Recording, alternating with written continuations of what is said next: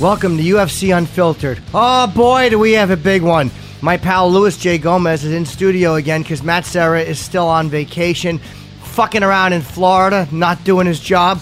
And uh, we have Thomas Haden Church comes in. Really a lot of fun, a phenomenal voice. I actually just wanted them to whisper sexy things in my ear while I pound my pud, but thunder that didn't happen. What's that? His thunder whisper. That's right, thunder whispering, very attractive. And uh, Dan Henderson calls in from England. Really fun. Why did I have to say from England? Nobody gives a shit.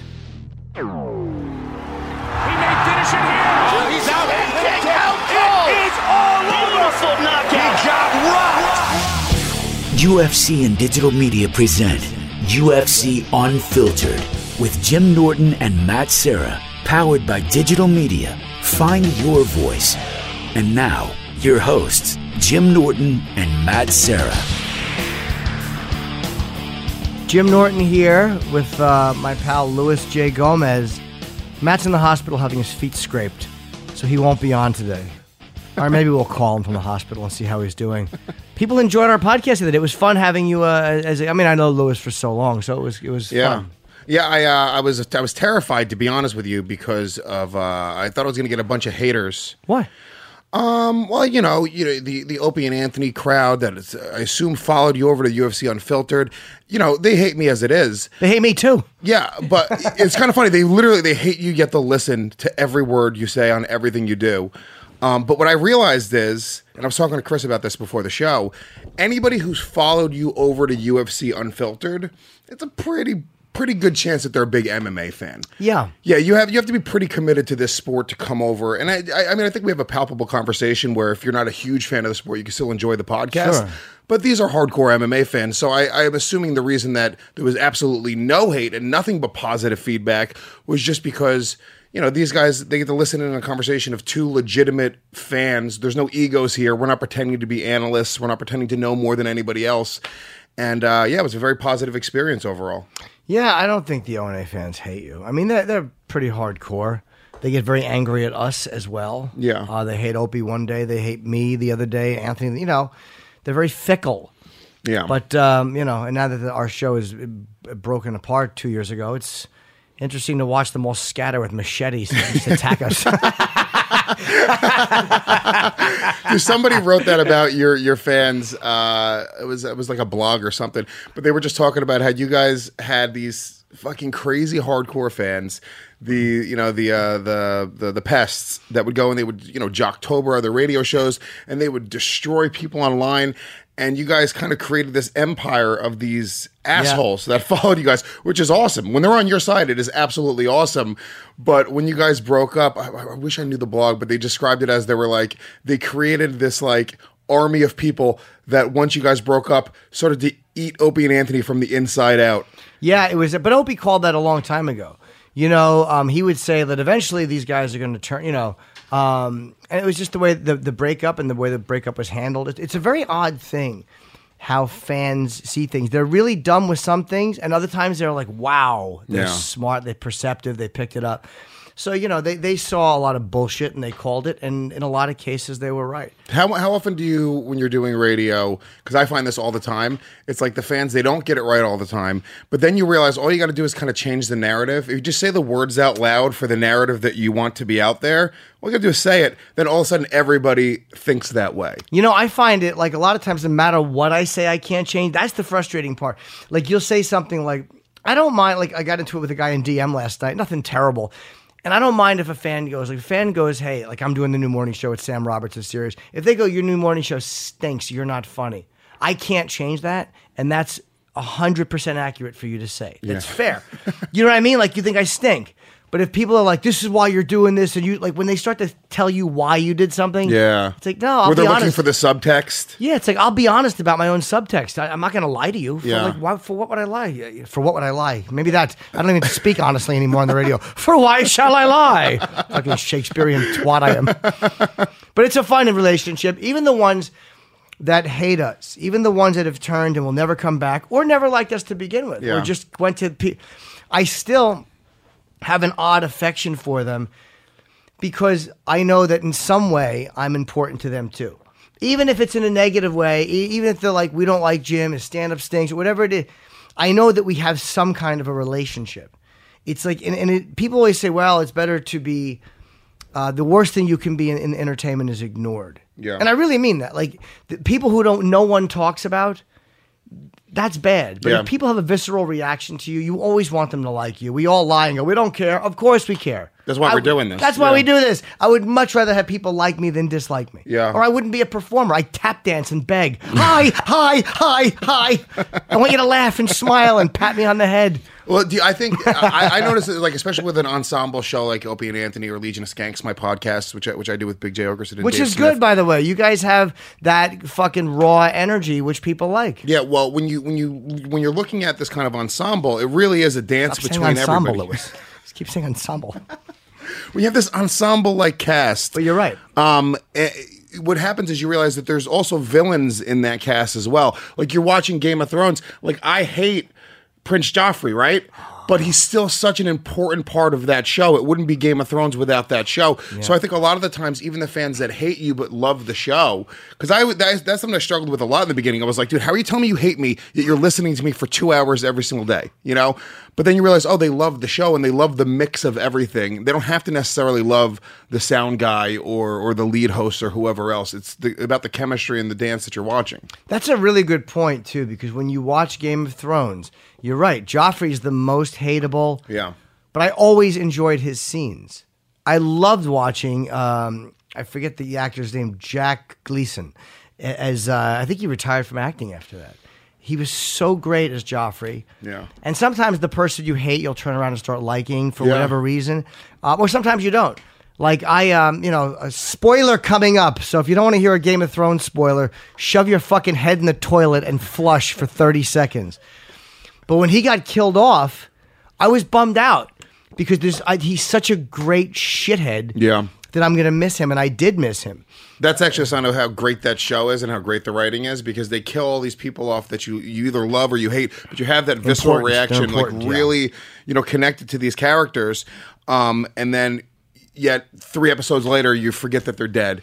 You know, that was a great moment where, uh, you know, I'm trying to remember the the very end of the episode, but earlier in the episode, um, the one guy, the real asshole, had the he fed the girl and the baby to the dogs. Oh, I love that guy. Uh, Ramsay. Bolton. Ramsay. So he feeds the girl and the baby to the dogs, and then the episode ends with like the dragons appearing. And I remember, dude, I just didn't give a shit about that baby that I just watched eaten Yeah. to death by dogs, and I was like, that is a sign of great writing because I don't give a fuck about that baby anymore. All I want to do is see more dragons. I remember criticizing something in Game of Thrones story wise.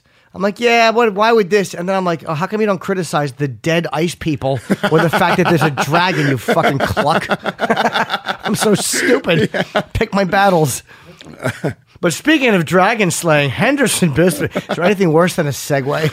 Oh man. We have uh, today, let's call Matt. We got a, a fun show today, man. We have uh, Thomas Haden Church coming in to promote his new show called Divorce, and I saw a lot of it. I did not see the entire thing because uh, HBO needs to set on better links. Yeah. Uh, because my link got fucked up, and I'm going to complain angrily to Thomas Haden Church. Very good actor, and uh, also we have uh, Dan Henderson calling in on the phone. Dan Henderson, I was talking about last night, is a fucking Neanderthal.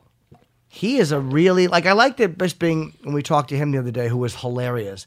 Gave him such respect for being what did he call him a hard guy? He was hard. I think Yeah, yeah, yeah. He, He, was uh, respecting how tough Henderson is. Yeah. he is a brutally tough guy. He's a bar fight tough guy. Like that's how I always equate it. How good would this guy do in a bar fight? And then Bisping just said that like he would handle himself in a bar, but his upper body, the Yeah. way his shoulders are, like Just he- a fucking tough guy. Just a guy who hits his thumb with a hammer and doesn't care. Yes. Like if I hit my thumb with a hammer, you're gonna watch me jump up and down and shake my hand for like ten minutes and cry like a baby. Dan Henderson, that's just a day in the life of being a fucking man. Or Romero has a, an upper body like that, but much bigger Yeah. than Henderson. It's a weird comparison, Dan Henderson and Yoel Romero.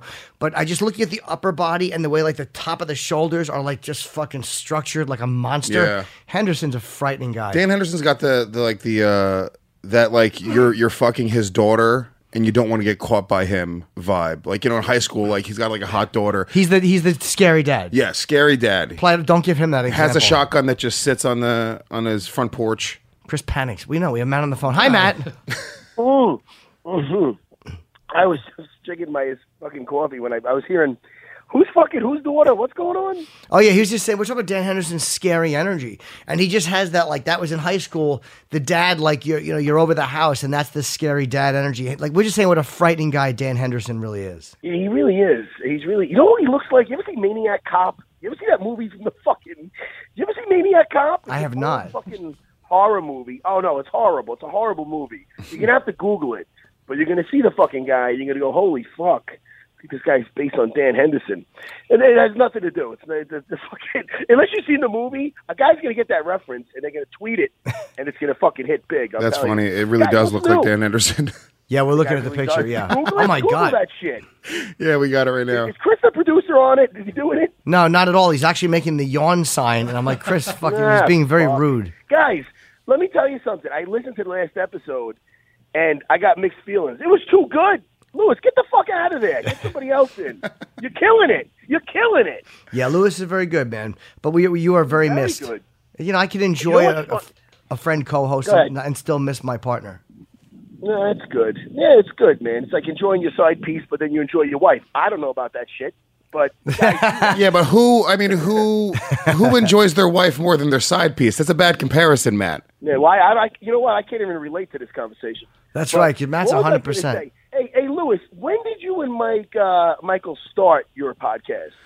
Uh, it's a radio show, Matt, and we started it. I would say, I'd say about a year ago now. We've been doing it. Okay. Yeah, something I like mean, that. basically, basically, we're a fucking radio show too because we have no, you know, we have pictures. John comes in once in a while and snaps some pictures. of us. No, no, I called you guys more of a We're not really, uh, podcast. We're more of a, b- a, blo- a blossoming empire. We're an MMA I, I, empire. I'd call it that, if anything. Well, we're the there's the, the, the big trifecta now of fighter, comedian, broadcasting programs. We'll call them. It's that- Fighter and the Kid, Go ahead. UFC Unfiltered, and then the Countdown with Michael Bisping and Luis J. Gomez. Well, that's that fucking. You always got to fucking throw your own fucking name in there with your fucking special K, motherfucker. uh, don't forget the K. The J. What is it? It's a J. It's a Luis J. J. But you, Matt, you can call me whatever the fuck you want to call me. That's I'll- okay. I'll call you fucking numbnuts. No, I'm only kidding. Listen, but what was I going to listen to? Luis, this is my point, and you brought it up right there. Yo, me and Jimmy got this thing going, and people are always like, "Oh, look what they UFC's they're copying uh, the fighter and the fucking kid." And dude, how come you guys never got no shit? What No, we got we got shit about it as well, but I think because both of you guys are podcasts, I think people make that comparison a little more easily. Oh, I'm Um, sorry. You're a fucking prestigious uh, radio. Matt's a prestigious.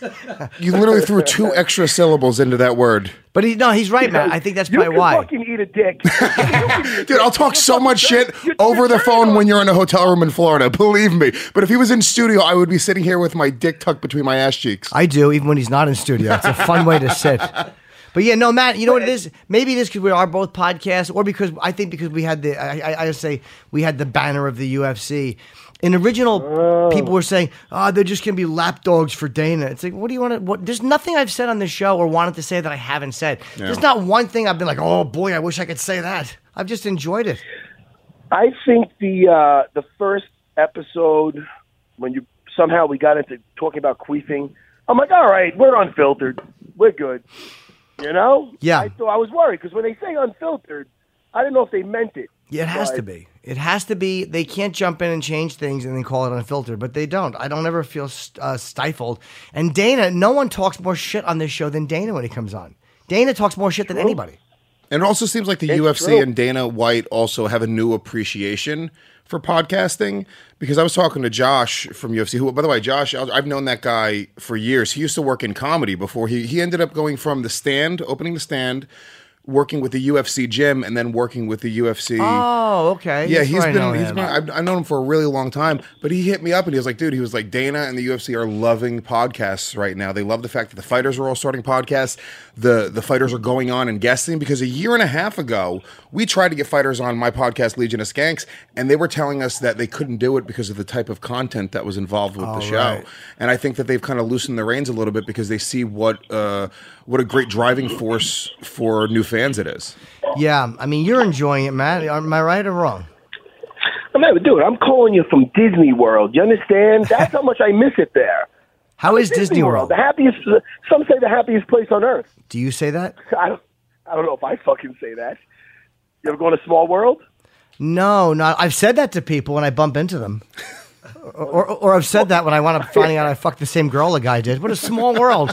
Who knew that that was your wife? I've said that many times when I got caught. so what are you doing down there? You got to be going crazy. How many days can you go to Disney World? Dude, my wife is insane. You know, she books these things and and I and I I agree to stuff, but then yeah, I'm not listen.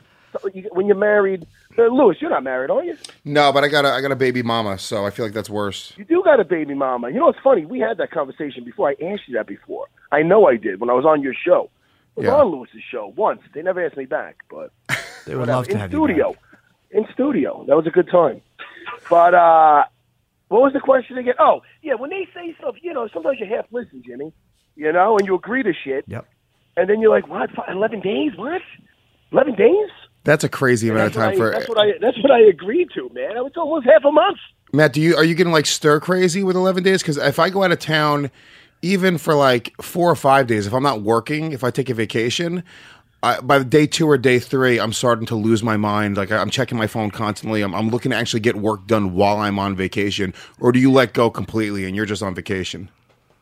Well, I let go in certain in certain ways. Like like like we got. Like, I I keep myself busy where I did set up. I did have that seminar the other day at my buddy John Burke School, Six Levels, Orlando. He's a Royce Gracie black belt, and uh, that was really. And that, dude, that's actually it's so funny, man. I don't know if you guys feel that way about the comedy. Uh, it, it, I mean, it's funny. It's like you get paid for doing something. It's not that it's not work, but you actually enjoy doing it. I mean, do you guys feel that way about the comedy, or sometimes you get paid? You're like, fuck, man, I made this in two hours, and and I enjoyed the fuck out of that. Yeah, it's I a mean, we- do you feel like that? It's a weird job. It's it's like you know even doing radio or any of this stuff, even bad days at this people don't want to hear about because it's so easy compared to what they do, or or so much fun compared to what they do. Like fighting is a hard job, but it's much more fun, I'm sure, to be in the gym and, and doing that if you want to do it than going into an office every day. And, you know, I'm lucky to not have to deal with a cubicle. I'm an uneducated dope. I fucking dropped out of high school, so I'm very happy to be doing something that really is fun and making money doing it. Yeah, it's a weird it's a weird thing though because there's so and this is the same thing in fighting. I've talked to so many fighters at this point. There's so little money or reward except for you know completing a joke or, or becoming a better fighter or training there's so little involved for the first for me a fucking decade before i started making any real money in comedy at all that if i were to break it down like yeah it's great i'll do a gig and i'll get a couple grand and i'm like oh this is awesome dude. I, I talked for 45 minutes and i got a couple grand. That's nuts to me. But then you break down the amount of time that i put into it without making anything That's true. nothing. And you, Yeah. it's like less than a penny an hour that i'm making with the amount of hours that i put into this job It's true, but you never see the one thing. And you guys are talking like comparisons or something, but with the fighting, I heard you had the other comedian on, on your last episode. But with the with the fighters and and like comedians, like the, even if you're making no money, like when I used to live off private lessons, literally, I lived off private lessons when I was training like full time at, at the uh, at Renzo's uh, Renzo Gracie Academy in Manhattan.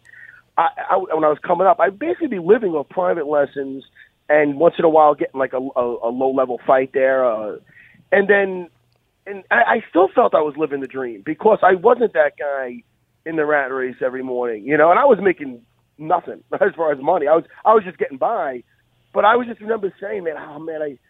I hope I, I hope this never ends.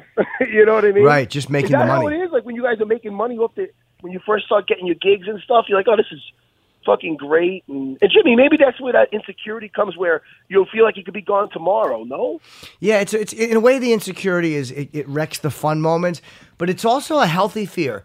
Like sometimes if you're afraid it can be gone tomorrow, it means you work harder to maintain it and you don't take it for granted. So there's a weird balance I find like, hey man, I, I can't fucking just assume this is always gonna be here if I just sit on my big fat ass. But it's also I should just have some confidence and enjoy it too. The problem is I don't go with the confidence.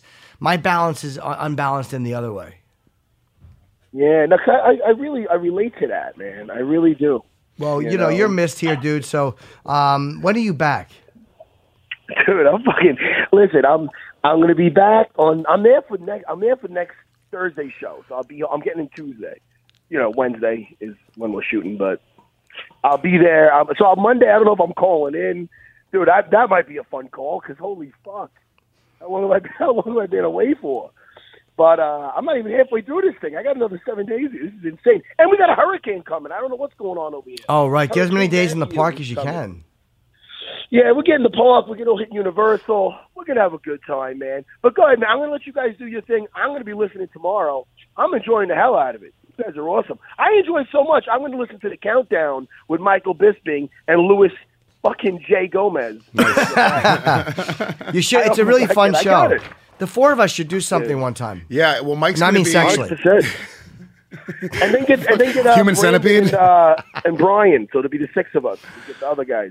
Yeah, yeah. I think uh, when when Bisping comes in for the New York show, we should all get together and do a Absolutely. do a show. Yeah, Yeah, he's do a gonna be in cross promotion. Be fun. Do I think we're doing a, we're doing like a bar thing, like a live broadcast. Maybe you guys can come to that. How cool would that be? We're doing I don't know. Your fans might hate us. Yeah, no, no, no. They would true. love you guys. We'll just trash fighter and the kid. All right. I've actually not. I've heard. I've saw a clip of their show with Ian Edwards. I have not listened to their show, but people love them. They say that they're really good. Yeah, so. they're they're big fans Well, of those guys. I I didn't like when we, we that that happened because I get along really good. I know Bryan Callen for a long time, and I like Brendan. So it's like, why do people? It's always the fucking jacket holders. Like, hey, look, we think you're better than them. They suck. What do you think? Hey, we're with you. Eat a dick. We should all. We all can get along. You Well, I, I don't think they've said anything shitty. no, but it's the fans. Not- but no, the no, people want to pick a I'm talking team. about the fans. No, I'm talking about the. I'm talking about like the, the people on Twitter or Oh, okay. whatever. The guys, not them. No, they're cool. I'm cool. Those guys are good guys, man.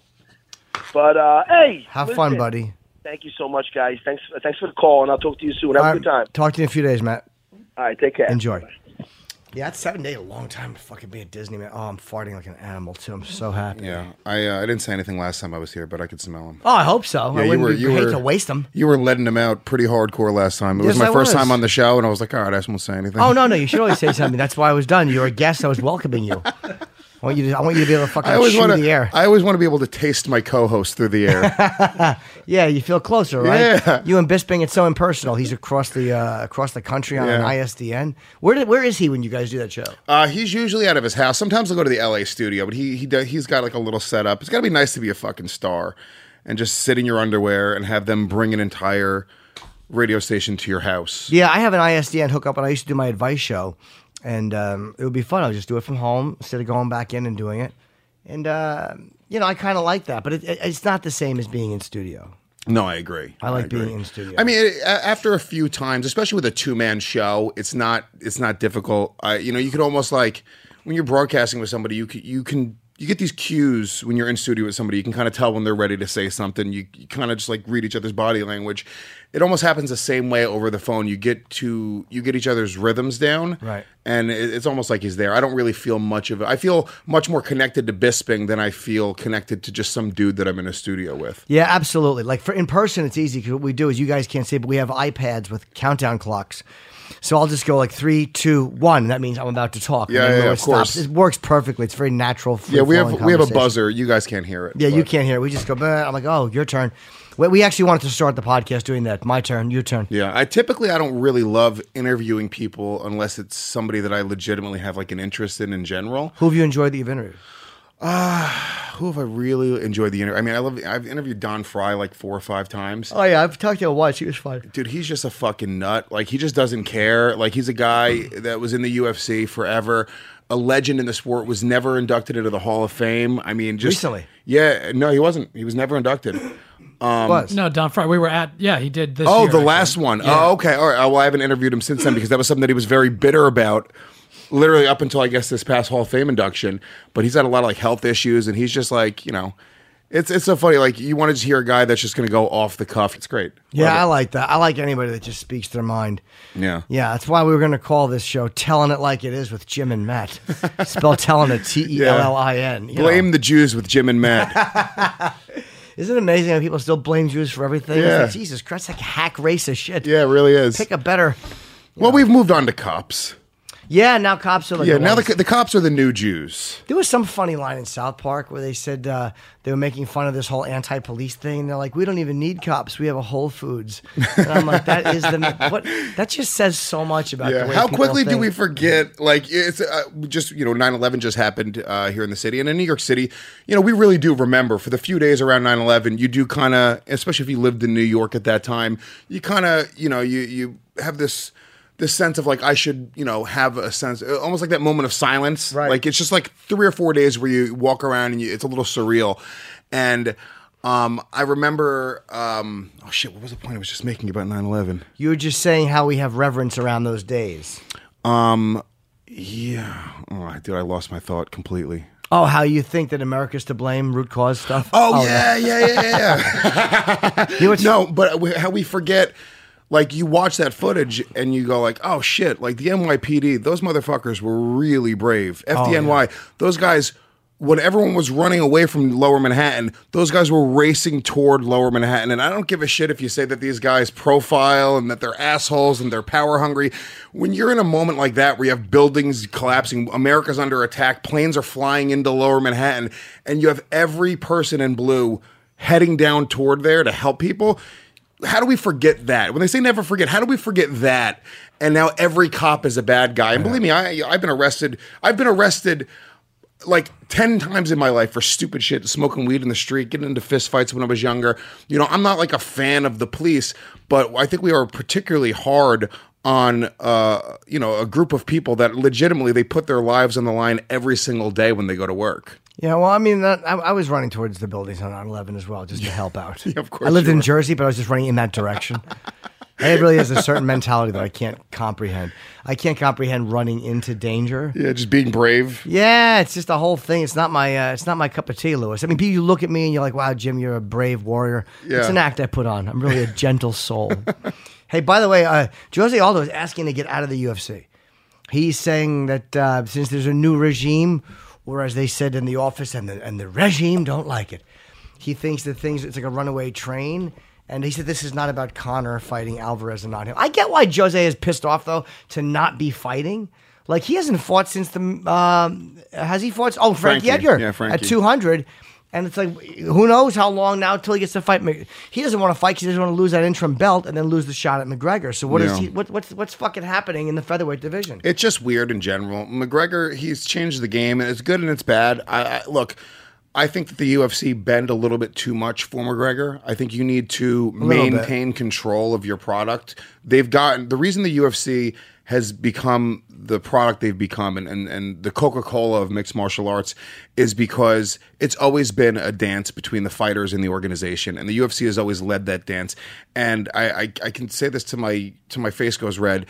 Without the UFC, Conor McGregor wouldn't be shit. You throw Conor McGregor in Bellator, he would be nobody would know who he is. Nobody would know who he is. You need the UFC's marketing machine to push you and to tell the entire world that you're the toughest person on the planet. And without that, McGregor doesn't have anything. And I feel like the UFC lets him basically do whatever he wants, whether it's No, Dana pulled him off of uh, 200 because he didn't do the press conference. I know. He got yanked off.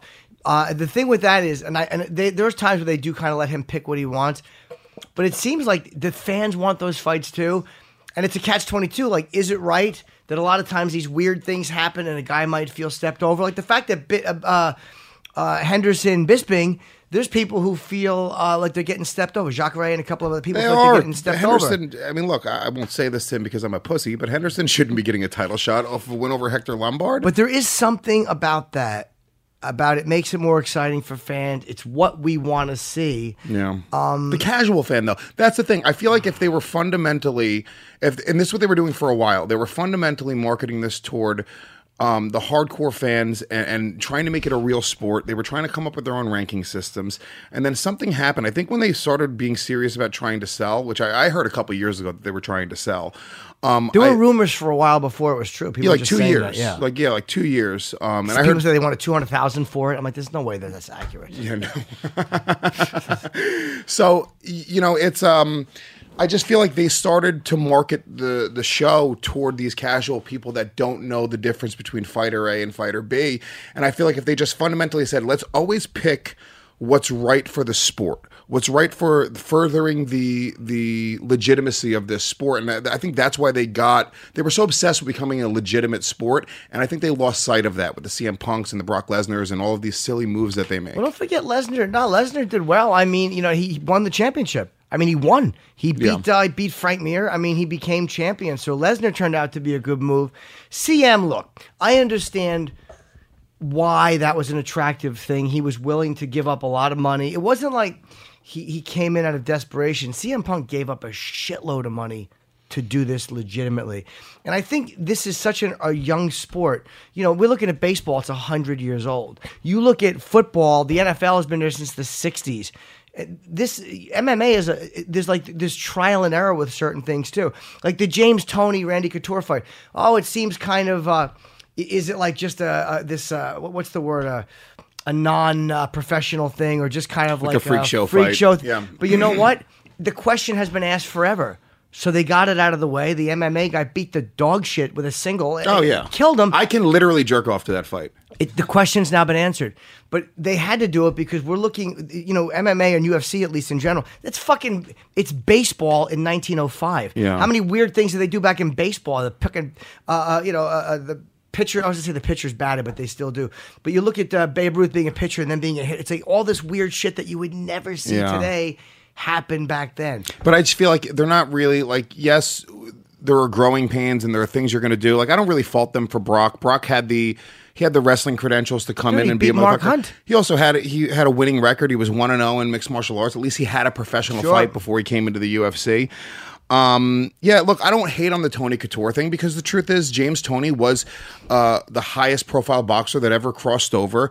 It was a great question to ask, but even at that time, when the fight, when the dust settled and that fight was over, I still went, ah, they probably shouldn't have had Randy Couture beat up James Toney. What Well, Randy? Couture was older. They had to get somebody older. Yeah. Like they didn't want to get a young guy. It wouldn't have been fair. So it was light heavyweight. It still wasn't fair though. If you know, if you know like the the game, James Toney had no chance. None. No chance. But that was kind of a statement to make that the only way that could be made was to have that fight. And it seems like, oh, was that a, a Rocky Thunderlips thing? No, it, it had never happened before. It wasn't like they do that fight every year and the same thing happened. Yeah. But no, here's the thing though. It's a little different though because James Tony was a champion in combat sports. Brock Lesnar was a champion in combat sports. Sure. So th- for me, I go, you know, it's not that far of a jump to go from boxing or wrestling to MMA. Those are two very important components of the sport of mixed martial arts.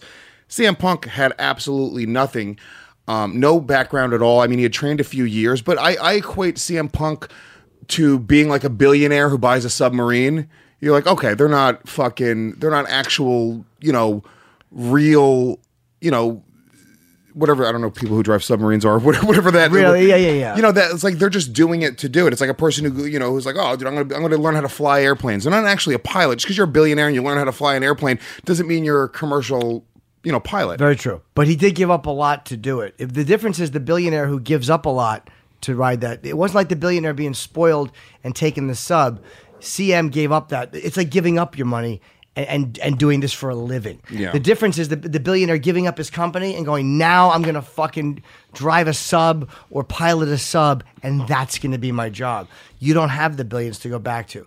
So he's not going back to W. He's back in the gym training. So even if he loses again, whatever he does, I understand the respect factor of him at least trying it. And don't forget, every time a fucking baseball team goes and grabs a Japanese player or whatever, sometimes these guys are great. Other times, it's because we are going to sell 500,000 uniforms in Japan. Yeah. We are now going to get advertising from Japanese beer because people in Japan will watch Yankee games.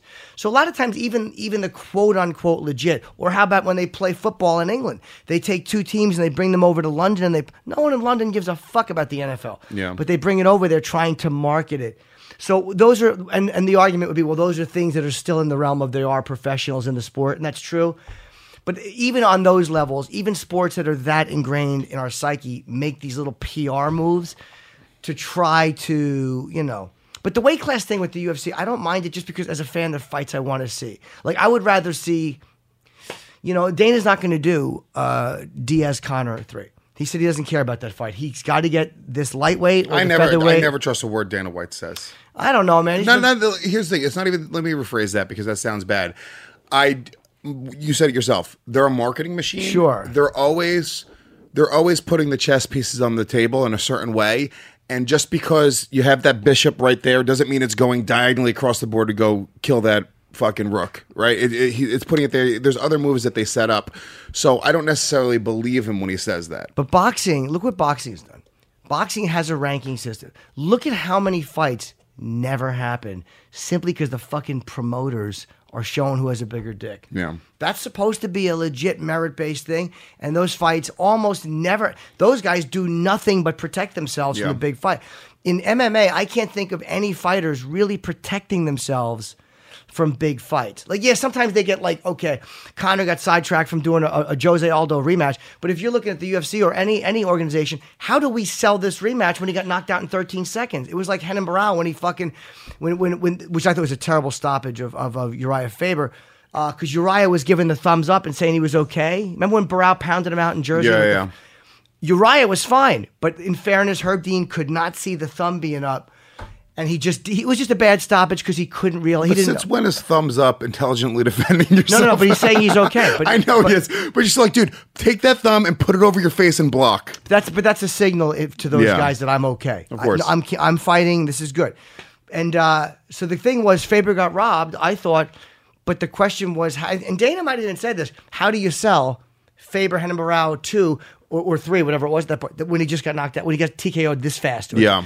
How do you sell Jose Aldo Conor two when he got knocked out in 13 seconds? I just feel it's like harder to sell. Jose, but he- this is my problem. Like I get that it's harder to sell, but every once in a while you have to do what's right by the fighters in your sport. It, just because it's a harder sell doesn't necessarily mean it, it doesn't need to happen. Look, Absolutely. Travis fucking Luter versus Anderson Silva. That was, I mean, what a what a that was a, a championship title fight. Actually, wasn't because Travis Lutter missed weight for that fight. But it's like, yeah, every once in a while the guy's going to win the Ultimate Fighter and get the title shot. You know that it is what it is. You can't do anything about that. And I feel like it's. I understand why Jose Aldo's so upset because he's a guy who was undoubtedly the most dominant champion in UFC history. Um, the guy went however many years without even being Uh, Barão, touched. Barão went 10 years, I think, without losing. Yeah. Um, but Jose, you got a guy who he got caught. Look, they fight. They fight a hundred times. I don't believe that fight ends in 13 seconds Agreed. ever And- again. And, I like Aldo more than Conor. I was at that fight. I flew out for 13 seconds. Hey, Dan, what's up? Dan Henderson, you're on with Jim Norton. And uh, uh, subbing for Matt Serra this week is Luis J. Gomez because uh, Matt is on vacation. How you doing, buddy? I'm doing great. How you doing? Uh, very well. Uh, do, do you feel ready? I'm sure you do. Yes, absolutely. I feel uh, I feel great, ready to go. I can. Uh, I've been ready since I got here.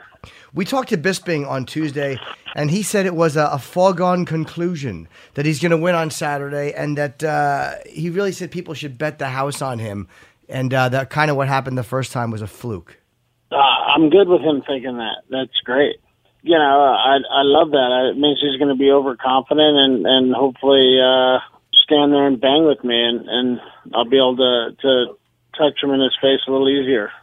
Do you think people there was, and, and we have to ask you because there are people that said like, well, you know, there, there Henderson kind of stepped over a few people for, for this fight, and and how do you feel? How do you respond to that? Because even though I'm sure you'd be very happy to be taking it, and as a fan, I'm happy to be seeing it.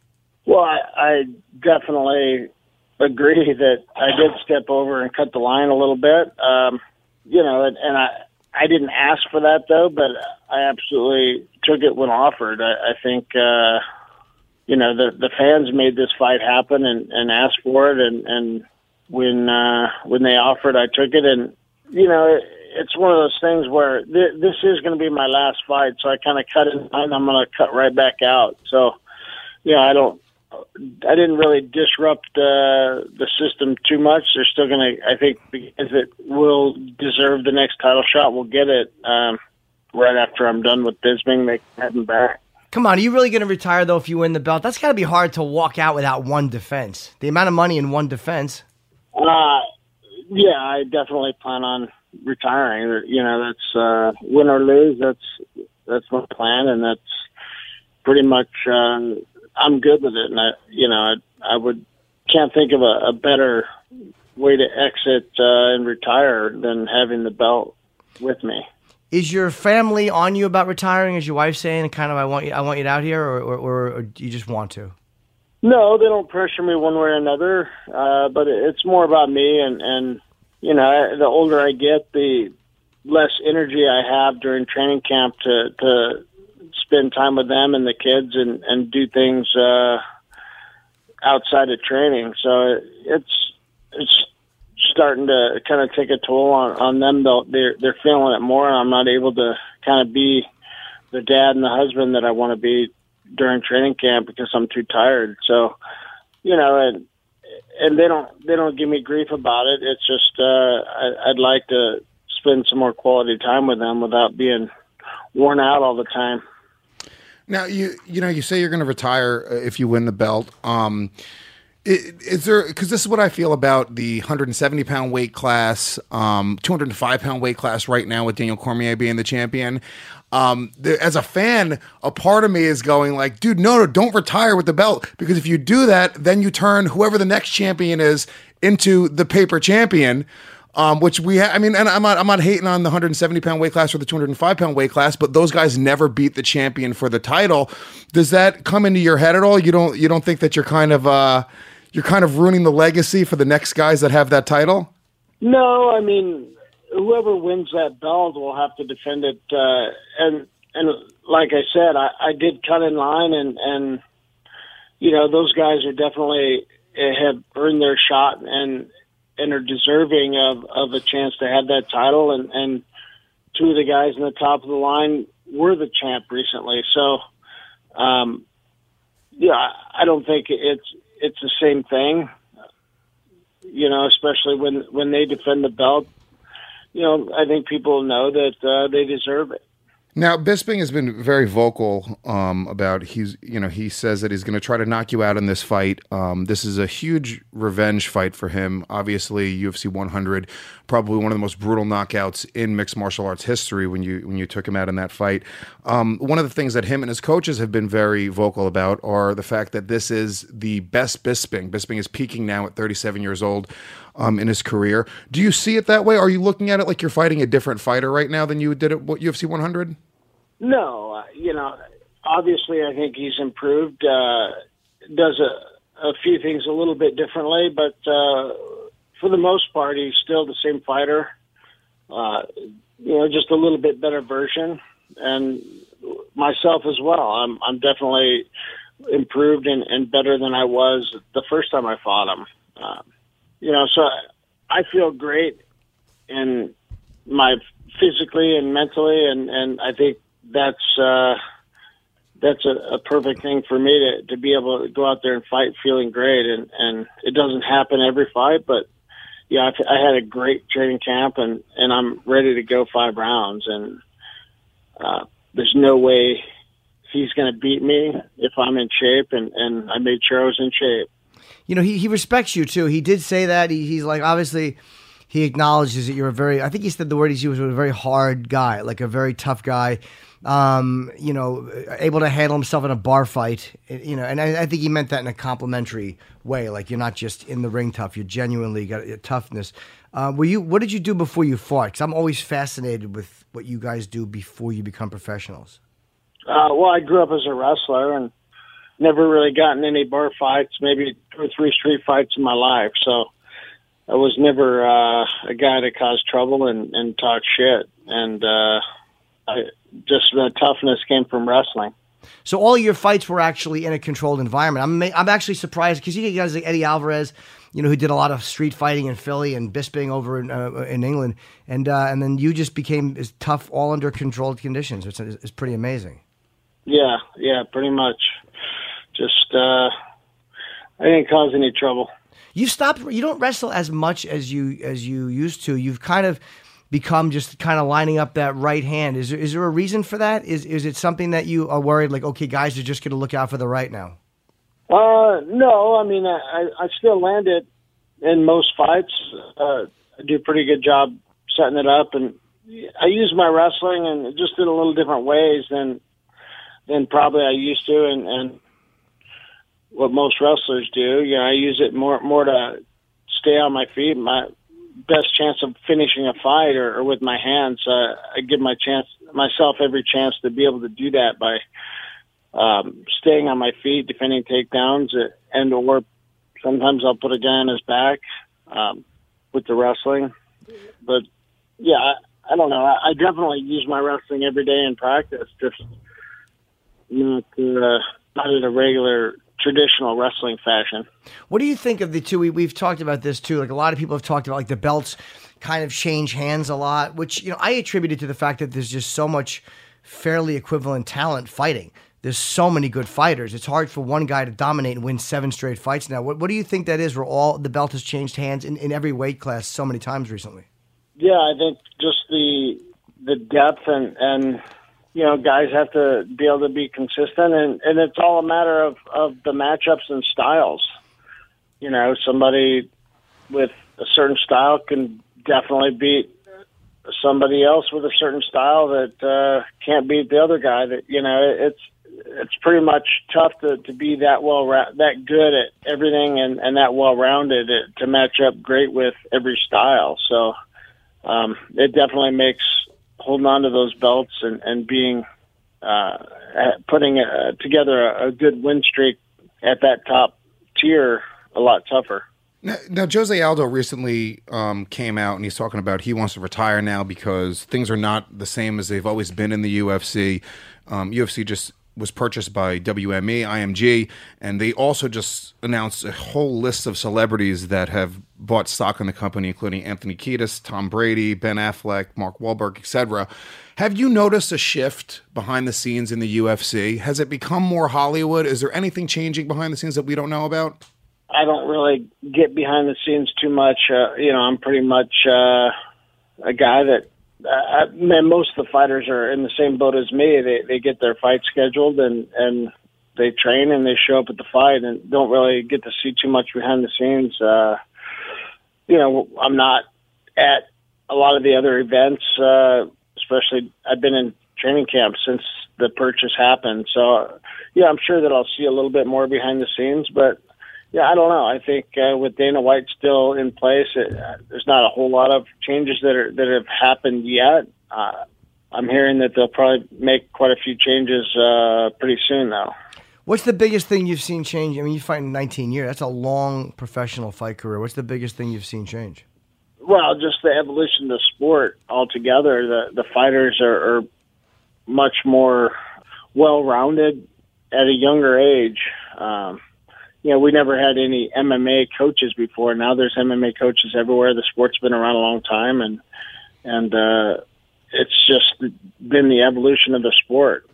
Is and that's been the biggest change. Obviously, becoming mainstream and and being on TV a couple times a, a week, or at least uh, two or three fights, new fights every week on TV. So um, that's helped definitely uh, with the popularity and and with that popularity, more pe- more younger kids want to be fighters. So. Yeah, I think uh, that cycle has just uh, been moving pretty fast, and and uh, it's been fun to be a part of that that ride.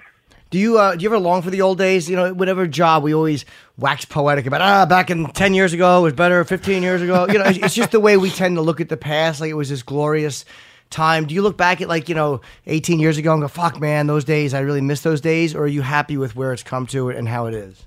No, I'm pretty happy with where it's come to.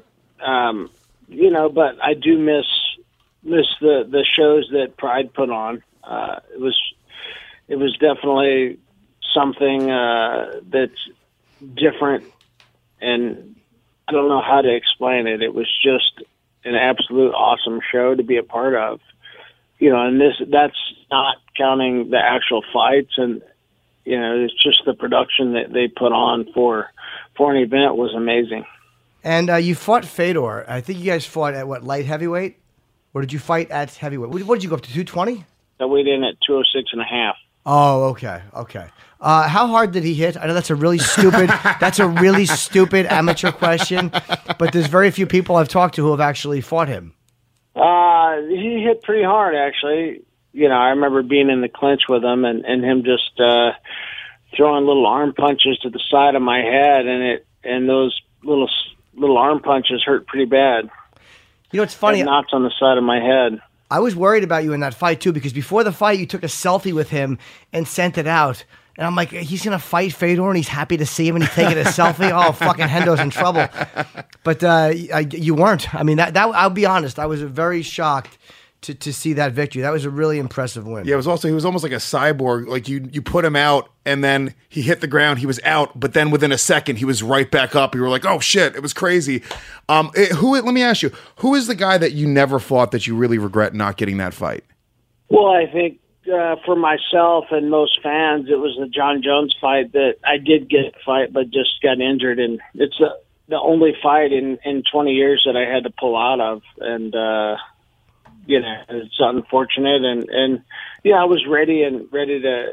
I regret not being able to test myself against uh, him, who's you know obviously one of the most dominant fighters we've had in the sport. And he's a guy you think you could have knocked out. Well, I, I think, yeah, I think I can knock anybody out if I hit him in the right place, and it's just a matter of being able to do that. And and uh, it would have been it would have been a fun fight for me to to test myself and to see how I do against him. Obviously, I, I was pretty confident uh, going into any fight, but I was ready to go for that for that fight, and that was three weeks out. I was in the best shape of my life uh, for that fight. You've been in, in the last Dan, in the last nine fights. You're three and six, and not to bring up a negative point, but what what do you attribute that to? Like, is there anything that you've changed in the, in these last fights that you feel like is going to help you against Bisping, or something that you found that you weren't doing uh, correctly? Uh, I don't know. It felt I felt like uh, you know two of those those fights could have been you know decisions for me. It was that close of fights, and and uh, you know I felt like a couple of those fights got stopped a little bit early, and and I really just had some bad luck over the last couple of years. So you know I feel like. uh my body and everything's feeling great right now, and and uh, there's no reason for me not to go out there and, and beat Bisping's ass. Now, you know, the, uh, a big point of contention that's come up recently is uh, the fact that the UFC has now made uh, testosterone replacement therapy uh, illegal, and that's something that you were one of the guys that you were doing legal uh, treatments. Um, eh, do you feel like that that took away any of your mental edge? Because you hear that a lot of a lot of the people that are against TRT and are against um, any type of PEDs, um, they say, "Well, oh yeah, now that guy lost his mental edge." Do you feel like that at all?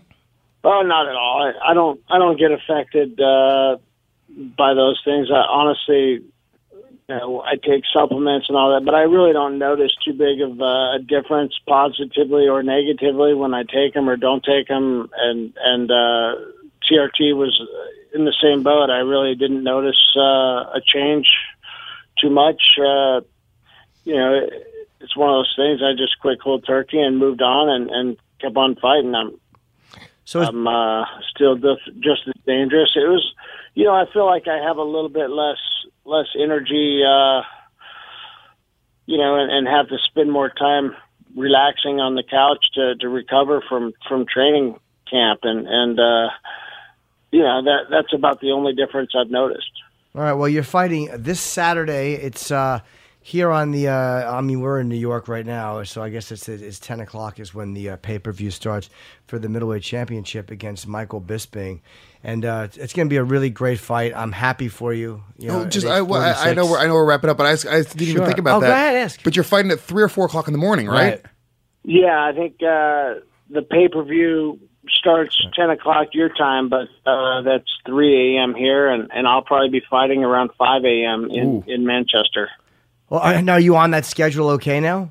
Well, I was on that schedule before I left uh, California, and I'm I'm pretty much staying on that schedule. I, I've been sleeping from well, about seven a.m. till three or four p.m.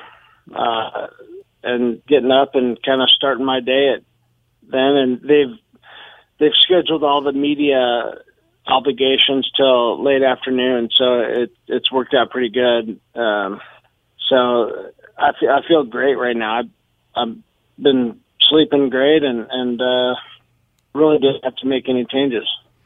Well, good luck on Saturday, man. Either way, it's a tremendous thing that you put yourself in this position to be fighting for the middleweight championship. So, uh, you know, we obviously you're a legend in the sport, and there's not one person I've ever spoken to who doesn't like Dan Henderson. So, good luck on Saturday, okay? I thank you. I appreciate it very much. All right, good talking to you, buddy. All right, thank you too. All right, take care, Dan. Hard to not like that guy. You can't not like Dan. I mean, Henderson. like even like he's fighting my friend. yeah, He's gonna try to murder my friend in a cage on Saturday night, and I still like him. he's just a legitimately tough motherfucker. You know, and, and it's like, you know, we talk about like what's tough and what's not tough. And somebody said to me, Jim, you're the ultimate MMA fan. I said, Oh, I don't know. you know all the fighters' strengths, you know their weaknesses. And I said, What are you getting at? And they said, Now it's time to put that knowledge to the test and experience the excitement of fantasy MMA during this weekend's epic fight card where? At DraftKings.com. DraftKings is the destination for daily fantasy sports where you could win huge cash prizes every time you play. Square off against your fellow MMA fans and play to win over $100,000 in prizes this weekend. You just got to pick five fighters. You stay under the salary cap. You rack up points based on how your uh, fight team performs. It's very simple. Outscore the competition, win big. As if watching MMA wasn't already exciting and tension filled enough, at DraftKings.com, every significant strike, takedown, submission, and knockout brings you closer to payday. Millions of sports fans just like you have discovered the magic of DraftKings. Now it's your turn to get in the action. What are you waiting for? Just sitting there alone. No one likes you. You have no friends. Get involved with DraftKings. Be somebody. Hurry to DraftKings.com now to choose your fighters, and you can seriously cash in this Saturday night. Use code KO, that's the letters KO, and play free with your first deposit. That's code KO to play free for your shot at over $100,000 in prizes. Only at DraftKings.com. DraftKings.com. Eligibility restrictions may apply, as you know, so check out the website for details. You're listening to UFC Unfiltered. We're here with uh, Thomas Haden uh, Church has come in and gotten settled in, and uh, his opening line was, "Did I just fuck something up?" so welcome. Thank you so much. Thanks for having me. I big, didn't know you- big fan. Thank you. And I didn't know you were a big uh, UFC guy. I, I didn't realize that. I love it. I really do. Like you know, I'm, I'm doing this podcast. Uh, Luis is, uh, J Gomez is subbing today. He's very uh, a good friend. Uh, Matt Serra is usually my co-host. oh yeah, yeah. And I just love it. Right. I mean, you know, I know Dana well, so I'm, I'm not an expert on it. I just I'm a big fan, and I talk like a fan. Do you know David Litt? Do you know who he is? I He- do not. He's a he co-created King of Queens. Oh, okay. But in the mid '90s, we worked together on a Fox uh, series, and he just it was around 95, 96, and he called me and said, "Hey man, we're gonna be watching." Uh, you know this what special order bullshit from Brazil. It's cage fighting, like really hardcore cage fighting but you got to special order it and you got to get a box and all that. And so I went to his apartment, and that's the first place I met Kevin James. And and and Kevin was super into it, and I think Joe Rogan was like all these guys that are now like no, Right. especially Joe and got you know. But I didn't know Kevin James was in, into it, and then you find out that he's he's actually practices in, in different disciplines and Well, he's friends with Chris know. Weidman too. We had Chris in recently, Yeah. and they're good buddies. Like, so they Yeah. actually train together sometimes, I think. And He was in Here Come the Boom too. Uh, Right, right. He was, in the, he was in that movie. He got to show off his guns. Weidman or Kevin? No, no, Kevin Ke- James. Yeah. he was the star of that He's movie. He's a big, thick dude. Yeah. I mean, like a guy, not a light snack if you had to go go with him, if you had to roll with him. Um, No, he's a Long Island lunkhead. Like he's a solid little. Fi- like Kevin looks like oh yeah, but he's like a solid rat, Yeah, like yeah. solid calved yeah. man. Oh yeah, whenever he'd wear the, the the UPS shorts and he's got you know cannonballs for calves. Those guys, you don't want to roll. You know, you got to roll with them. You got to know they got the trunk Yeah, his nickname is Hillary. He has got some real. nice work, Jim. Hey, I didn't. You know, it's funny. I, I literally, I'm familiar with your work, but I didn't realize you did radio. You started doing radio, which we talked about before. Right. When did you do that? I started in high school. Um, I just I had an English teacher whose husband quit his job at a country station, and she used to call me Thunder Whisper because I'd always be back there hitting on a chick, you know, like, hey, what are you doing on Friday night? You know, and she she could hear me, and uh, and so she, you know, one day after class, she was like. Have you ever considered doing radio? And I'm like, radio? Wow. No. I mean, can you get some ass doing radio? Or, and uh, The answer is no. She's like, just yeah. She's like, you should go and you should meet with them because my husband just quit and they don't have anybody. I lost out to a woman. They decided they wanted to. They did, you know, needed to be a little bit more gender, you know, Sure. uh, equal. But that woman didn't work out, and they called me up. I was 17, and that just sort of like that that worked out with them. Then I went to another FM station. I worked at two stations in the same market at one point. What kind And of then- music were you playing? uh, country and then album rock. I, I worked Okay. at two stations, and then in college I worked in radio. So Did you wow, like it? Really scratching out a lot of shit there. No, these are all Dan Henderson questions. We just interviewed Dan Henderson, and by the way, MMA fan. I, actually, I actually asked Hendo, did Fedor hit hard? this microphone should have been a shotgun that fired in my fucking dumb mouth. Did Fedor hit hard? I just wanted to ask. I don't think I've ever talked to anybody that fought Fedor Emelianenko, so I wanted to ask how how how it felt to get fucking punched by him.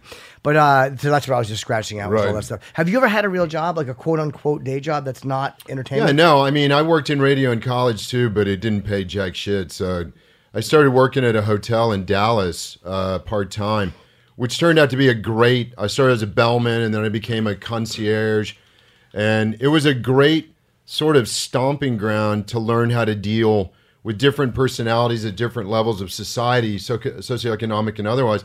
And I really, it, it turned out to be like Tom Hanks was a bellman and and and I, you know I've met him. We didn't talk about that specifically, but he, he told stories about. I mean, specifically, I remember on Letterman talking about having to deal with guests. You know, it's like one personality, and you're immediately juxtaposed with a completely different personality.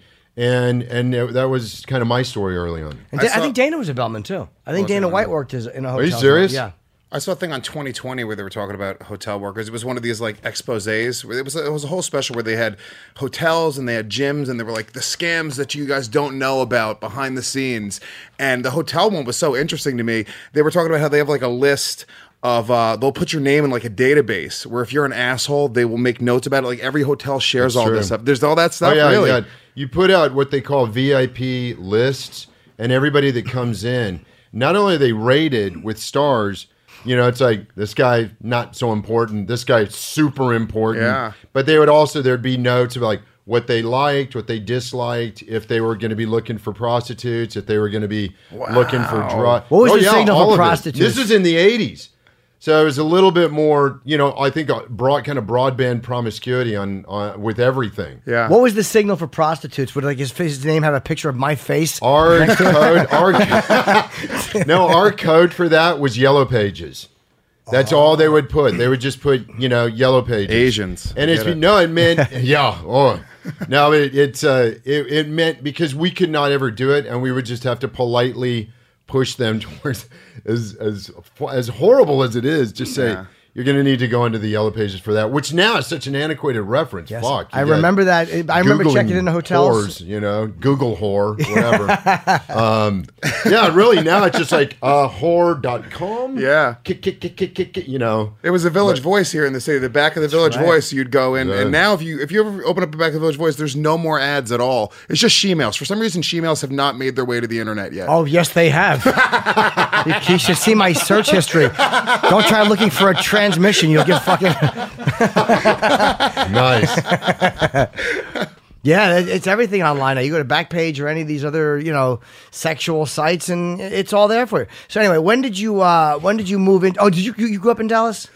I did not. I Oh, grew up. I just your transitions are just so lightning quick. Um, I didn't. I grew up all over the state of Texas, and I, but I went to a college, University of North Texas, which is just outside of Dallas. So, in order to get like a, a kind of a cool job, you'd have to go on. It was like thirty minutes into Dallas. And I saw some of your show. They gave us a link. They, they, and this is the day of, of online piracy. Everybody's scared.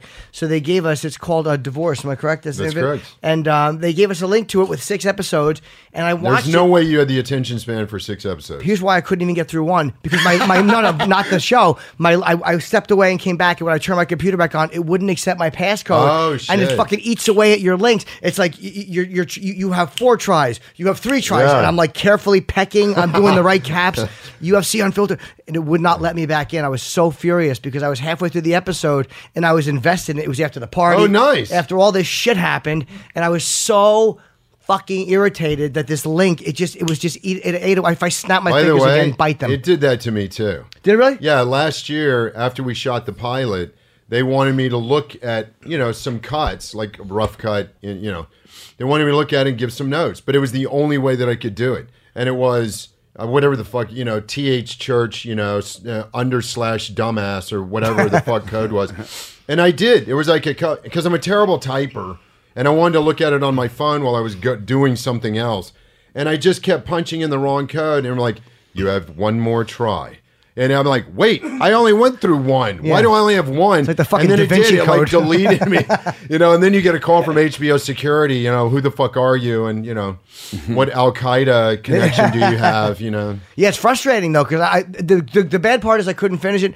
The good part is I was genuinely invested in it and furious at this. This happens a lot with Netflix too. They just they they- they're so paranoid. Just put my name on it. Just put Norton across it. I mean, I'll never see my name on anything else that's on TV. I might as well have it across a fucking screener. Mm-hmm. But I won't pirate your shit. I, I wanted to see the entire episode. Uh, really well acted. Thank you. And really interesting. And it was just at a part where there's a conversation being held where uh, a boyfriend is backing out of something. I was like, Yeah. fuck, really good. yeah, man. the great Jim, Jermaine Clement. Did, did, did you ever get in Flight of the Conchords or You know, it's any fun- of his stuff? He's from New Zealand, but he's terrific. When I taped uh, my first HBO special was a half hour. Uh, we did. Uh, it was supposed to be only four of us. Wound up being ten comedians that did half hours shot at the Skirball, and I had to share an audience. They wanted me to share the audience with Flight of the Conchords. Yeah. And I'm like, that guy. They, they just don't have the same audience I do.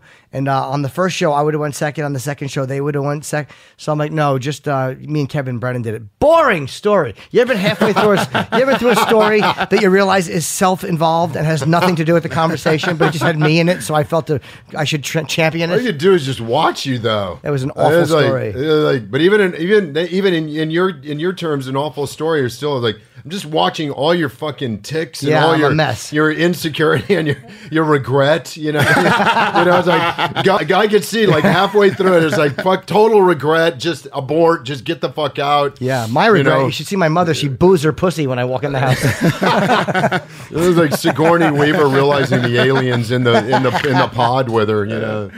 Um, so you- what else can I answer for you? Well, you Let's do- talk UFC. I fucking love UFC. You do love you- I never. Here's the thing, though, man.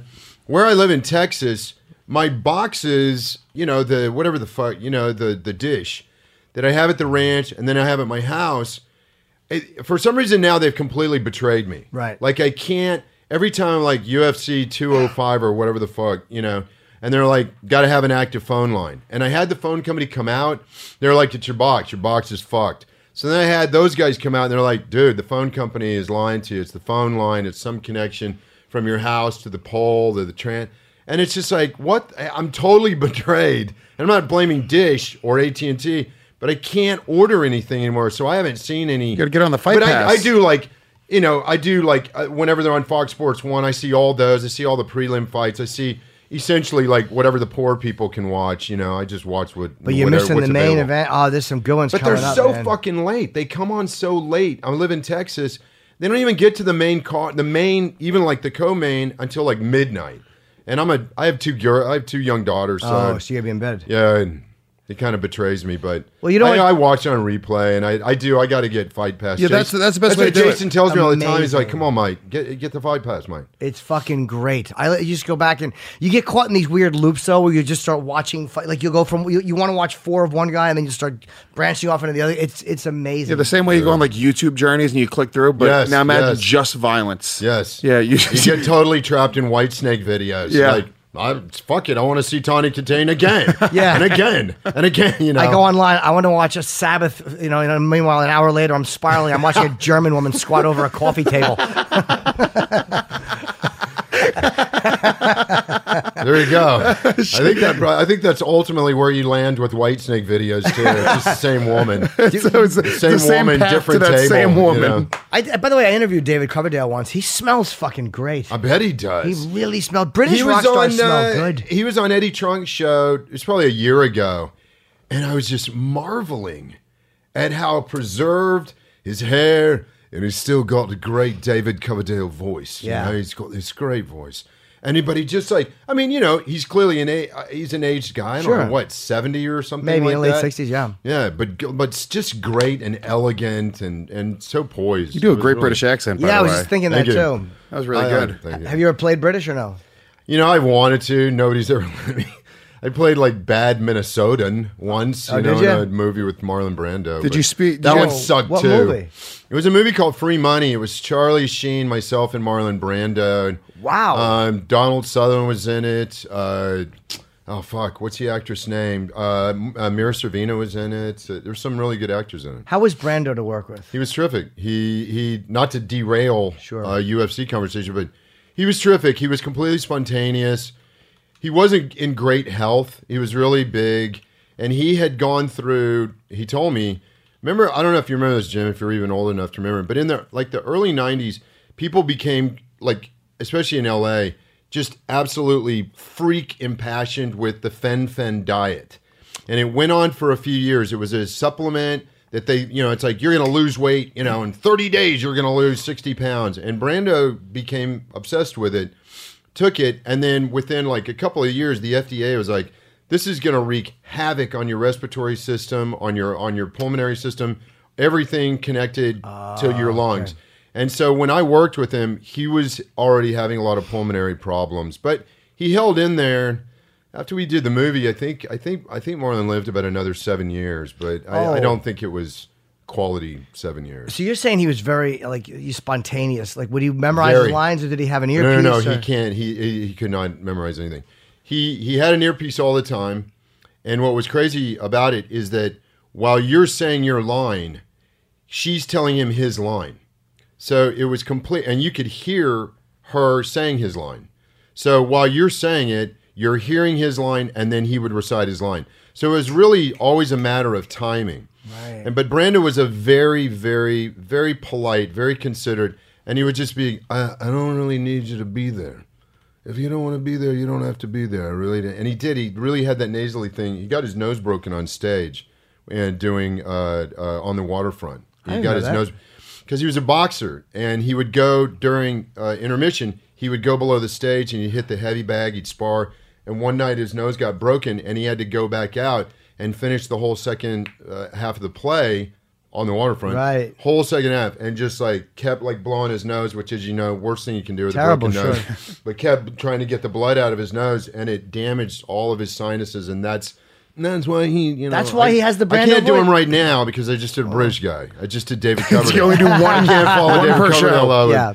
with Brando, but uh, no, he was very considerate. He was a lovely guy, and and you know Charlie was having his issues, and Marlon and I and Martin Sheener I think had remained pretty good friends, and After Apocalypse Now. yes, and they communicated about it, and you know, but yeah, you know Chuck had his had his issues back in the day. Well, you? I I could ask Brando questions because you don't meet many people that have worked with Marlon Brando. Yeah, just like Fedor. Does And he hit hard? Yes, two, it wasn't just two weeks. I mean, he was with us for like six weeks, and we shot the movie in Montreal. And then he didn't want to leave.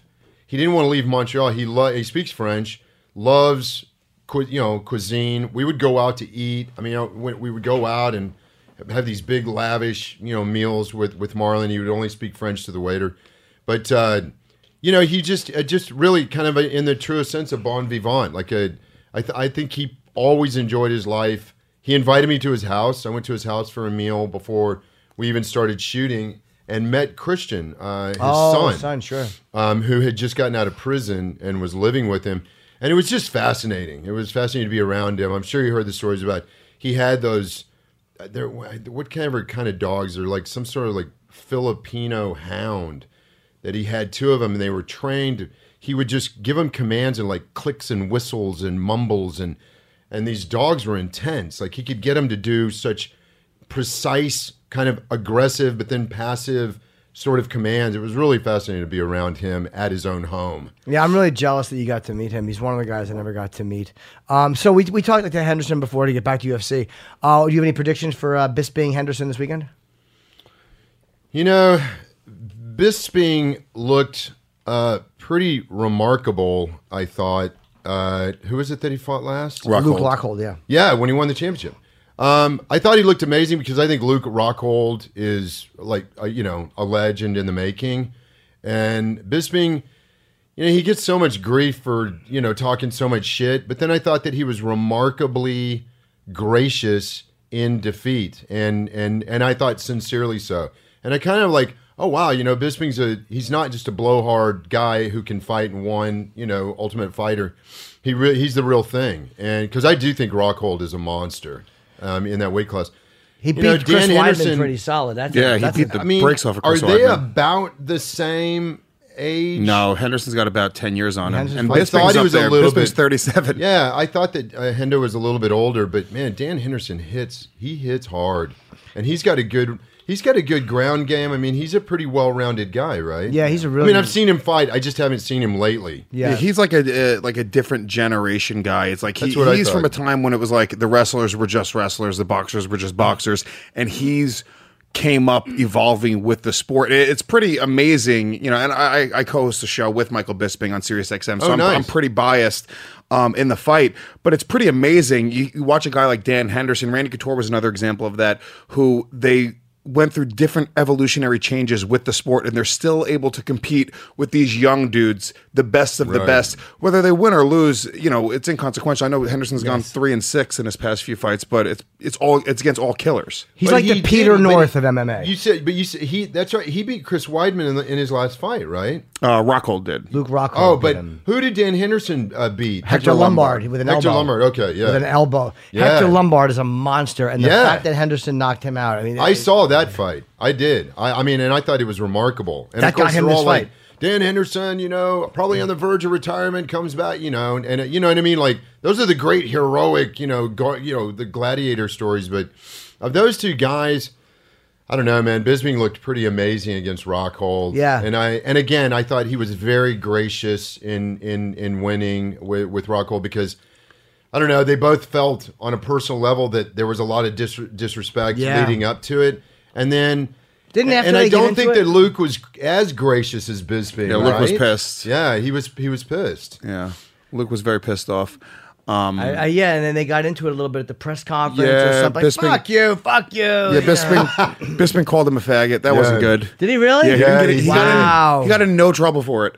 It was, you know what it was though, because he said it in the heat of the moment. He, he very obviously wasn't, you know, gay bashing. Yeah, he just, yeah. he's a fucking British guy. Right. You know, it's, it's just the way you grow up. We're, we're all a little bit older, so no, that that word doesn't have the You same know type of. When I was a kid in South Texas, we didn't even know that it meant really. It was a directly connected thing to being a homosexual. Yeah. we didn't. Now I'm older than Michael Bisping by a long shot, but I mean, there it culturally there, and I'm say this with all apologies. I, you know, it's just where I was raised and and the kind of people that I was around. You you did you shot that out as an insult. But it was really more about somebody being weak or being. A if, you, if my buddy didn't want to see the same movie as me, gay. that's what I'd call him. Right. Yeah, I knew it had a connection because my one friend caught me blowing my other friend, and that was what he yelled at me.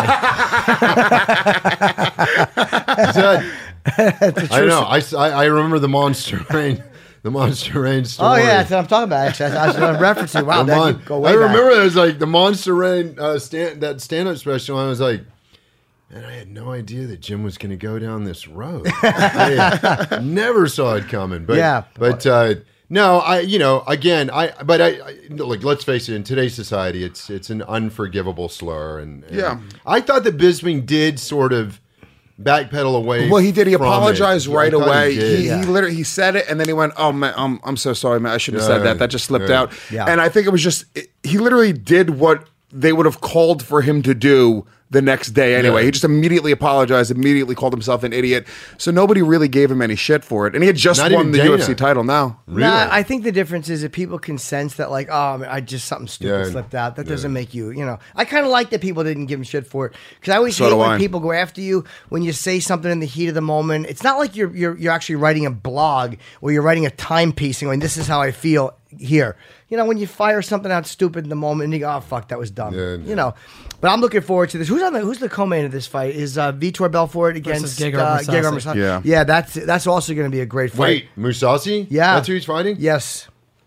That's a good fight. That's a really good fight. I, I think Mousasi's terrific. And I mean, you know, Vitor's you know, a lead. These guys are all see to me because I I've been watching it for so long.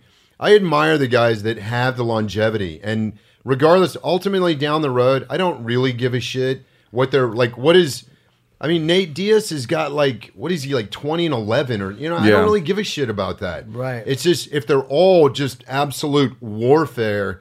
That's all I remember about him. I don't really remember who Nate Diaz I think lost you're to right. ten years ago. I think you're right I about think that. he's got like he's like twenty and eleven or or twenty one 13 and eleven. or 11 maybe it is who has 13 oh i'm thinking of uh oh god Heavyweight. uh, yeah yeah yes uh geez he just lost championship fucking uh oh Alistair Overeem, I think Yeah. has like 13 losses but Yeah, same thing with uh, but what's his name? I, I'm going to ask you that then. What did you guys think about the the Mark Brown? Uh, uh, not what's the guy that fought? Um, Mark Hunt Lesnar Yeah, Mark Hunt and Brock Lesnar fight. What did you think about that? I love well I was screaming like a girl from Mark Hunt I love Mark Hunt I don't hate Brock but I love fucking but those- that was a legit Brock came, brought his game, and won legit. But then Yeah, wasn't Brock? he did, right? Didn't he test? He didn't uh, knock him out. No, he, he smothered him. Didn't he test positive though? Yeah, he did. He did. Oh, so he right, tested did. positive. So um, Hunt was furious. I'm a big Mark Hunt fan because that big New Zealand fist, man, do I like him. Oh, yeah. Yeah, he's I another guy him. with like an 11 and 10 record or something Yeah. like that. Ellis all those those old school him, guys. They do, right? They love him. Yeah, all those old school guys that have been around for a long time, especially in those like old school Pride matchups. They used to do Pride Grand Prix where they would fight multiple times in a night, different Yeah. weight classes. So I think what you're talking about, though, that not caring about their records is inherently what's amazing about this sport, and this is why it's not boring like boxing. Is that the, at any given moment, it's the any given Sunday factor. Anybody can get knocked out, choked out. They could lose a decision. There's so many upsets that are happening in the sport right now that it makes you constantly on the edge of your seat while you're watching it. If you blink, I- dude, how many times, how many fights do we watch? Sometimes do I blink a lot? Oh, but you turn to your buddy to say, "Hey, get me a soda or a beer or whatever," and then the fight's fucking over, and you got to watch it on replay. It happens way too often, but I think this is why it's such an exciting sport. Oh, yeah. yeah. it's like Miocic. Like we fought against uh, Overeem, and he beat him, but he got knocked down. Like that was shocking to me Yeah, that, yeah. that Alistair. Could, I mean, you And then that it he- wasn't Overeem bitching that he thought that they should that he, Yeah, that, he was that wrong, tapped. They said that he That was so Miocic uncomfortable. tapped, right? He was he had gotten knocked out, and Joe Rogan said we shouldn't interview fighters right after they get knocked Yes, yeah, out. yeah, yeah, yeah. Because Joe wasn't trying to fucking throw him under the bus. He had to go through because he thought maybe Alistair was right, and uh, Alistair was just mistaken. Well, the second or the third out. time that they did the replay, they probably could have just avoided that one. I think they were just looking for a different angle. I think Joe was already into it. And he's like, let's just see if there's something to it. Like he didn't want to hear that kind of accusation unanswered. That's a very serious accusation Mm. to a guy who just, you know, protected his, uh, defended his belt. So you know, if you make that accusation, it better be accurate. You know, and I like Miocic a lot. I don't know who he's going to fight next. I'm talking a lot, too much coffee. Um, so what else would you say about your show? Because again, what I saw of it, I regret not seeing all of it. It was really well acted, man, and it was very interesting. And there's a few things that happened immediately I did not see coming. So it's very fucking unpredictable from like the moment it starts.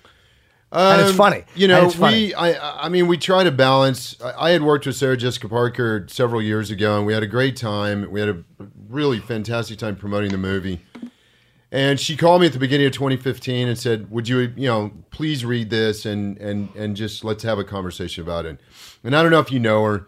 I know very her. gracious, very generous, just a delight to be with and to work with.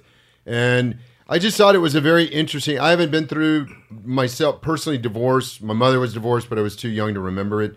Um, I've had sisters get divorces, you, you know, friends, and I just thought it was a really interesting examination uh, of of that sort of wh- whether it's tragic or beneficial to a marriage or to a family.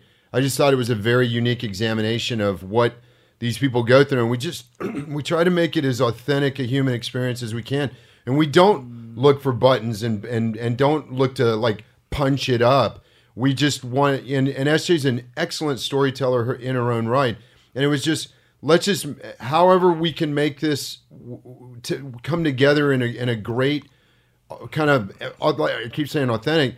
If we could just weave it together where, and I don't ever prepare for this shit differently. You know, the comedy it's just got to come out the way that that guy would would would deal with those circumstances. Yeah. And the same with the dramatic moments. I just want it to be like a guy that I'm living inside of, and I and I've been doing that. You know, in the '90s I did Wings and and and Stacy, and they were the very formulaic '90s sitcoms.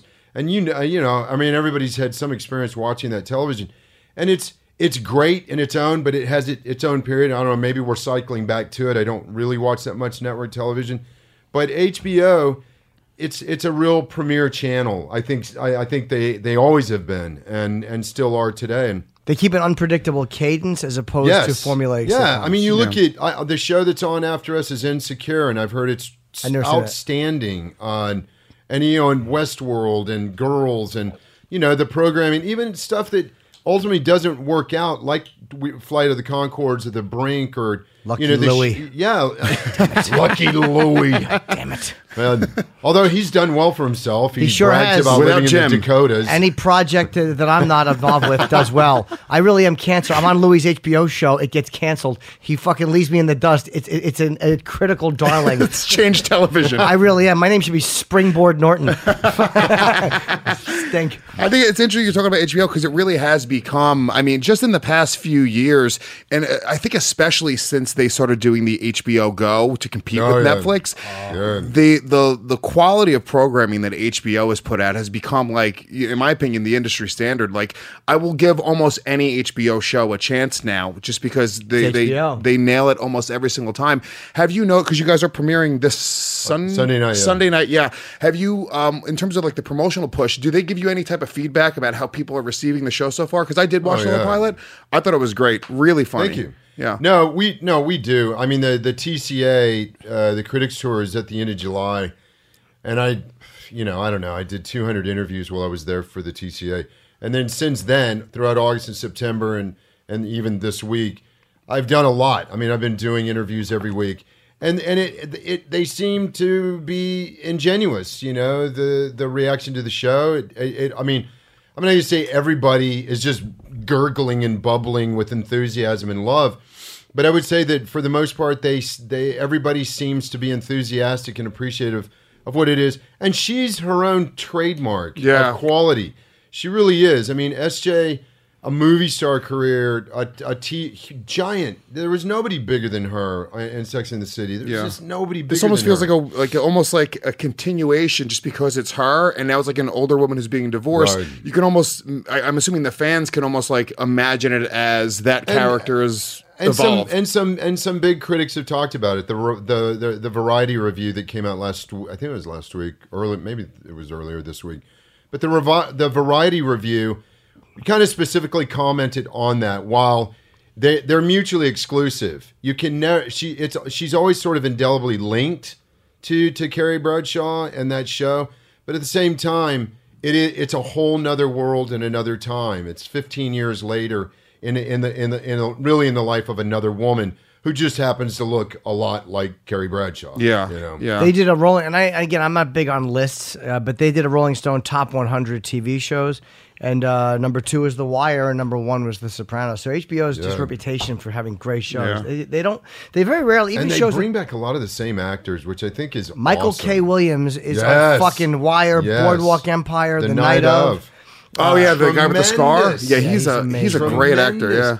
That guy had one scene in 12 Years a Slave, and it's one of the most memorable moments when the guys are coming down to take the woman up to rape her, and he just stops him, and the guy immediately just shanks him. It's just like Oh, he's right. literally in the movie for five minutes.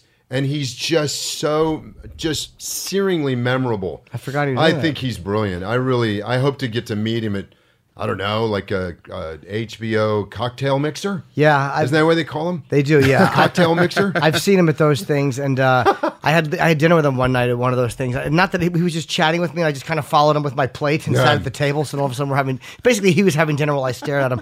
But uh, he was in the. I did the same thing with Mike Tyson at a charity event. I just followed Mike Tyson around, and eventually it was like, "Listen, man, you know you're really starting to bother me." Did You he know, say that to You're really that? starting to bother me. I can't do him either. Did he really say that to you? No, not at oh, all. Oh, okay. He was God. incredibly polite. Incredibly polite. I've been a huge Mike Tyson fan from Yeah. the moment I saw him knock the shit out of somebody in like the junior trials for the Olympics, like on ABC at 10 o'clock in the morning, you know, for the junior Olympic trials. And I saw him just knock the fuck out of somebody. I'm like, that guy, and he had that scar. I'm like, that guy is money because that scar is money, and that hook, that fucking left hook, is gonna just earn him millions. Have you seen uh, Undisputed Truth? Oh yeah, yeah, he's, yeah. yeah. he's doing the live show in Vegas. I'll plug Tyson right now. Uh, at the MGM, he's doing the live but show. with the Spike Lee, the the Yes. Broadway directed thing, yeah, It's updated, I though. saw. I mean, I saw the t- the when it was on H. I think it was on Yeah, it was on HBO, yeah. He does it in a comedy club now because he's working on timing. timing to it. It's really His funny. timing, his timing is just on the money now. Yeah. Would you see him live if you could? I probably would. Yeah, it's I probably good. would, It's just really in the good. hopes I could say hi to him. Oh, you yeah, know, you'd be get able to. backstage and like, Yeah. hey Mike, how's it going? Yeah, He we'll was- take a trip. We'll go. He was a ba- he was a bad actor in the first the movie that he was in. Um, Hangover. Hang- he was really bad. he was so bad That's as like Luis J. Gomez saying that. I disagree. I said I thought Mike was very good in that film. But I mean, he really has come a long way because I watched the the one man show on Yeah, HBO, he's terrific in and it. he like he nails terrific it. And I it. was like, I remember watching him in The Hangover go going like, yeah, this guy can never be an actor because he he takes you out of the movie. He's just so obviously delivering lines. But uh, like, yeah, dude, he's he's come such a long way. It's really funny. Well, that's not fair to say about a heavyweight champ. That's like saying, you know, Ernie Shavers, he was a terrible player of jacks. he, he was a terrible fucking. yes, but Nice don't put him in a movie Ernie then. Shavers. I talked about him the other day. No one knew who he was. I know Ernie Oh, Shavers. yeah. Were you here that day? No, Matt No. Sarah was here. I Uh, remember when Ernie Shavers fought Muhammad Ali. Yep. And that must have been 77? 70 yeah, maybe. a- Could it, so I was thinking 75, You might have 76, right. somewhere in there. Yeah. No one knew who he was. Matt Serra didn't know who he oh, was. you had a thunderous right. Hardest heavy Yeah, hi- hitter ever. They said. thunderous right. Hit harder I mean, than, uh, knocked the fuck out of people. Yeah, they said he hit harder than uh, But he, but he, he would gas out. He it wasn't that kind of the thing. He was his rep is that he just couldn't go the distance. Yeah, I, i'm sure he would. Somebody that was way more, you know, and a lot of those guys that came up in those in that era. I mean, Larry Holmes and and Leon Spinks and those guys are just, especially Leon Spinks. They they really were great. Kind of, you know, he was a great pugilist, Leon Spinks well, and Holmes, Michael Spinks. Holmes is. Uh, They just couldn't jab. hit hard. They Holmes- just couldn't hit very hard. But Holmes' jab was a fucking Yeah, yeah, beast. yeah. They said his jab was like a fucking. I met like Larry. Holmes when I was a bellman. I met him once. How was in. he? He was great. He was great. He didn't say much. He was very, you know, he he had a speech impediment also. He does, right? Yeah, I thought he, did. does. Yeah. Okay. Yeah, he did. But uh, and he was a lot bigger than I thought he would be. He was like six five. Yeah. he's a big dude.